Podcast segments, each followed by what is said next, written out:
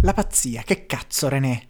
La merda, come la chiami tu, ma con una bella spruzzata di pazzia, il peggior conservatorismo che però si tinge di simpatia, di colore, di pagliezza. In una parola, Platinette ci assolve a tutti i mali dalle nostre malefatte. Sono cattolico, ma sono giovane e vitale perché mi divertono le minchiate del sabato sera. È vero o no? Ci fa sentire la coscienza a posto, Platinette. Questa è l'Italia del futuro, un paese di musichette mentre fuori c'è la morte. E io non avevo per anni in mente un esempio comple- concreto di a che cazzo si riferisse Mattia Torre. Cioè, sì, quell'idea di della frociaggine, di quegli omosessuali di destra assunti a checche perché così abbiamo la quota. Ma non... Mi sembrava una cosa dell'avanspettacolo, mi sembrava una cosa della cultura pop e invece l'ho trovata altrove. L'ho trovata a teatro. La locura che si prende sul serio, che fa finta di essere una cosa seria. E questo episodio saranno due brevi recensioni, cioè brevi non ve lo assicuro, ma due recensioni di due spettacoli che ho visto settimana scorsa allo stabile. E il primo che sono andata martedì, Wonderland di credo una compagnia bolognese, se ho capito bene. Carino, mi ha lasciato un po' insoddisfatta, nel senso che c'era troppa roba per un'ora e mezza. È stato uno spettacolo davvero. nasce dall'idea di fare una riscrittura del tè eh, dell'Alice di Carroll per, um, come si dice, per parlare di follia, di non conformità, di eh, differenze e in realtà tutti i temi che tocca li tocca con delicatezza, con appropriatezza, ne tocca troppi, con troppe soluzioni tecniche diverse, con un uso dello spazio interessante ma che si è portato dietro ai problemi tecnici, tecnici di sonorizzazione. E per dire che non è stato uno spettacolo brutto. Cioè, me era uno spettacolo brutto, ma era uno spettacolo che non faccio fatica a capire che possa piacere, che ha quella bruttezza, è quella bruttezza delle luci, è quella bruttezza dei film di Moretti, cose che sembrano un po' grezze, che sembrano un po' incomplete, in cui magari hai messo dentro troppo, hai messo dentro troppe idee e non hai lasciato a nessuno lo spazio per respirare, per evolvere, per essere capita dal pubblico, per eh, dialogarci, per usarla davvero in scena. Però singolarmente tutte idee molto belle, in realtà, cioè, ne sono uscita dicendo, bah, peccato, però è uno spettacolo a cui mi porto dietro tutta una serie di intuizioni, soprattutto tecniche, che mi piacerebbe rivedere, che se un domani dovesse servirmi so che ci sono, eccetera. Molto ricco, uno spettacolo che eh, poi non puoi per il tipo di struttura che aveva però che se porti in, un, in uno XOA, in un centro sociale occupato, autogestito, tiri giù il palazzetto, tiri giù la struttura, perché i temi sono quelli, trattati di nuovo con molta appropriatezza, in quella maniera un po' esagerata che negli ambienti in movimento funziona e in una maniera che tiene su molto bene il ritmo, in questa pienezza, in questo continuo cambio. E ehm, per me è un po' troppo, nel senso che forse per uno spettacolo teatrale in un grande teatro stabile mi sarei aspettata qualcosa di un po' più matura, che lavorasse su meno temi, con meno tecniche, in maniera un po' più organica di respiro e che ti lasciasse una trattazione un po' più chiara. Detto ciò è probabilmente un problema di aspettative, non mi viene da dire... Non mi viene da dire che fosse una cosa che non doveva esserci, non mi viene da dire che fosse una cosa assolutamente inguardabile. Mi è spiaciuto probabilmente perché l'impressione che mi ha lasciato è che con un po' più di lavoro, con una... Ehm, con un po' più di cura dei dettagli, con un po' più di laborlime, eh, fissando un po' meglio il punto, sarebbe potuto venire qualcosa di molto più bello. Ecco, forse è quello un po' il, il dispiacere, però dall'altra parte non, non granché di cui lamentarmi. Invece, Invece, invece, parliamo della locura. Parliamo di come giovedì sia stata male e abbia pensato di andarmene. Alle Fonderie Limone, a Moncalieri, eh, c'è questo spettacolo che si chiama Salveremo il mondo prima dell'alba e per il quale devo mettere un attimo in pausa la registrazione e recuperare una roba. Salveremo il mondo prima dell'alba racconta la vita di alcuni ospiti, parte dello staff di un centro di lusso specializzato nella cura delle dipendenze contemporanee. Sprofondati nel disagio che li ha portati a fuggire dalla realtà, i pazienti del rehab sono ancora vittime della propria dipendenza e si raccontano con lucida ironia, mettendoci a parte delle proprie travagliate esistenze. Torna così a parlarci con i toni sarcastici ed esilaranti che l'hanno resa celebre, dei paradossi e contraddizioni delle formazioni grottesche che attraversano la nostra contemporaneità.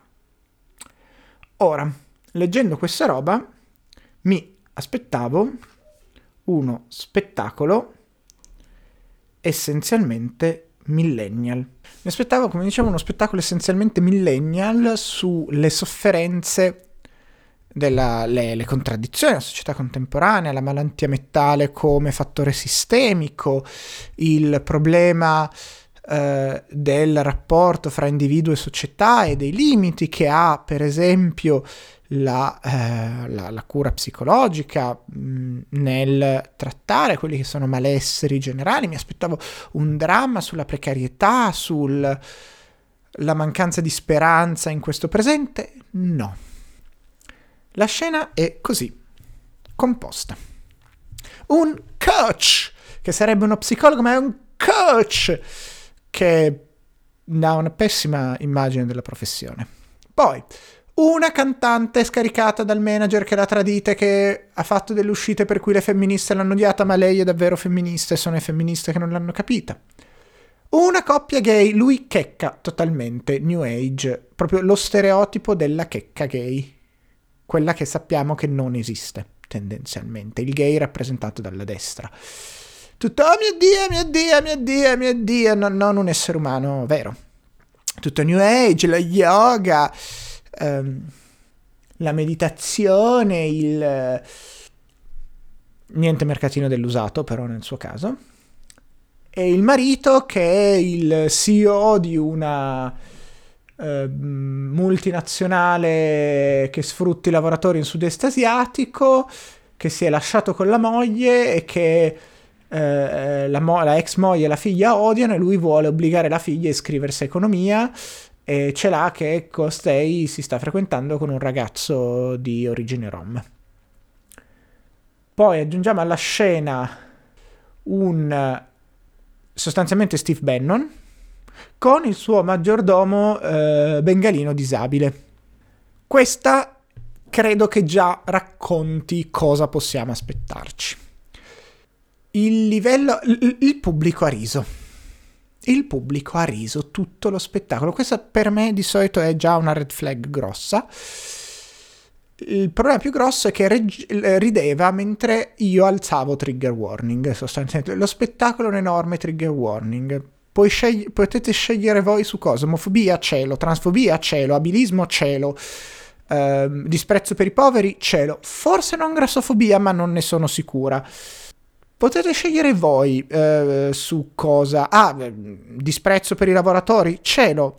E uno dice, vabbè, sono stata male tutto il primo tempo, ho pensato di andarmene, questi qui raccontano i ricchi quasi cercando di farci empatizzare con loro, mentre questi qui raccon- raccontano un mondo e vivono un mondo assolutamente disgustoso e violento nei confronti di chiunque, loro stessi compresi, stanno davvero cercando di farci pensare, oh poveri ricchi, dai una possibilità al secondo tempo mentre ormai ti, fai, ti fa male la schiena perché sei raggomitolato più o meno in posizione fetale sul suo seggiolino, e dove effettivamente nel secondo tempo arrivano due eh, momenti che mettono un attimo in discussione lo status quo. Problema, uno lo fa lei mentre è imbottita di psicofarmaci come se fosse un delirio e l'altro lo fa il cingalino, il bengalino disabile, il maggiordomo, eh, l'unico povero in scena, a cui danno il, loro, il suo momento di notorietà per poi sfotterlo, riderci sopra, eccetera.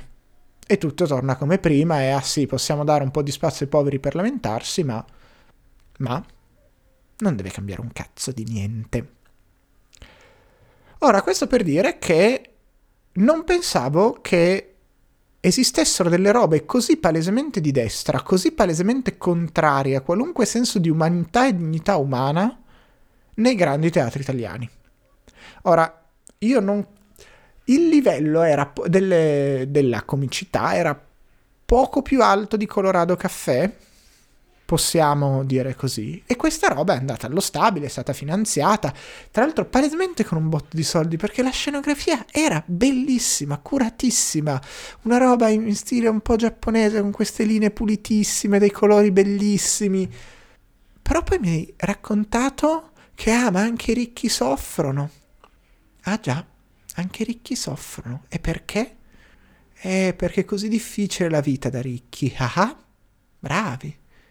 E io ho passato davvero lo spettacolo ripensando alla locura, al peggior conservatorismo, ma con una spruzzatina di pagliezze, perché c'erano i gay e una donna in scena e un disabile immigrato. Però e quel problema poi anche di un certo attivismo per i diritti civili che...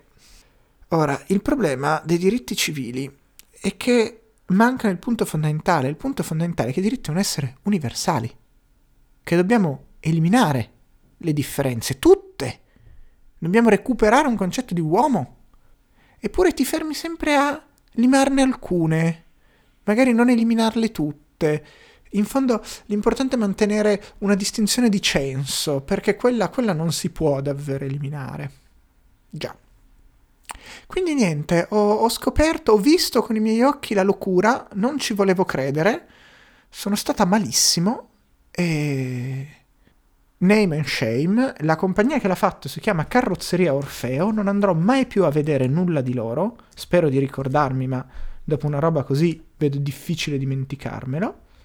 E... Ehm, vabbè, stavo guardando che sul, come si dice, su alcuni spettacoli, sul libretto, sul programma di quest'anno dello stabile ci sono le foto delle registe e non delle foto dalle messe in scena, che ha anche senso, nel senso che se sono opere prime eh, ci sta che non siano ancora state messe in scena, ma sono un po' ingannevoli, perché per esempio l'estetica della foto di Wonderland era molto una roba nelle mie corde e invece il... Um, come si dice? Lo spettacolo veniva da un ambiente culturale affine, ma non esattamente il mio.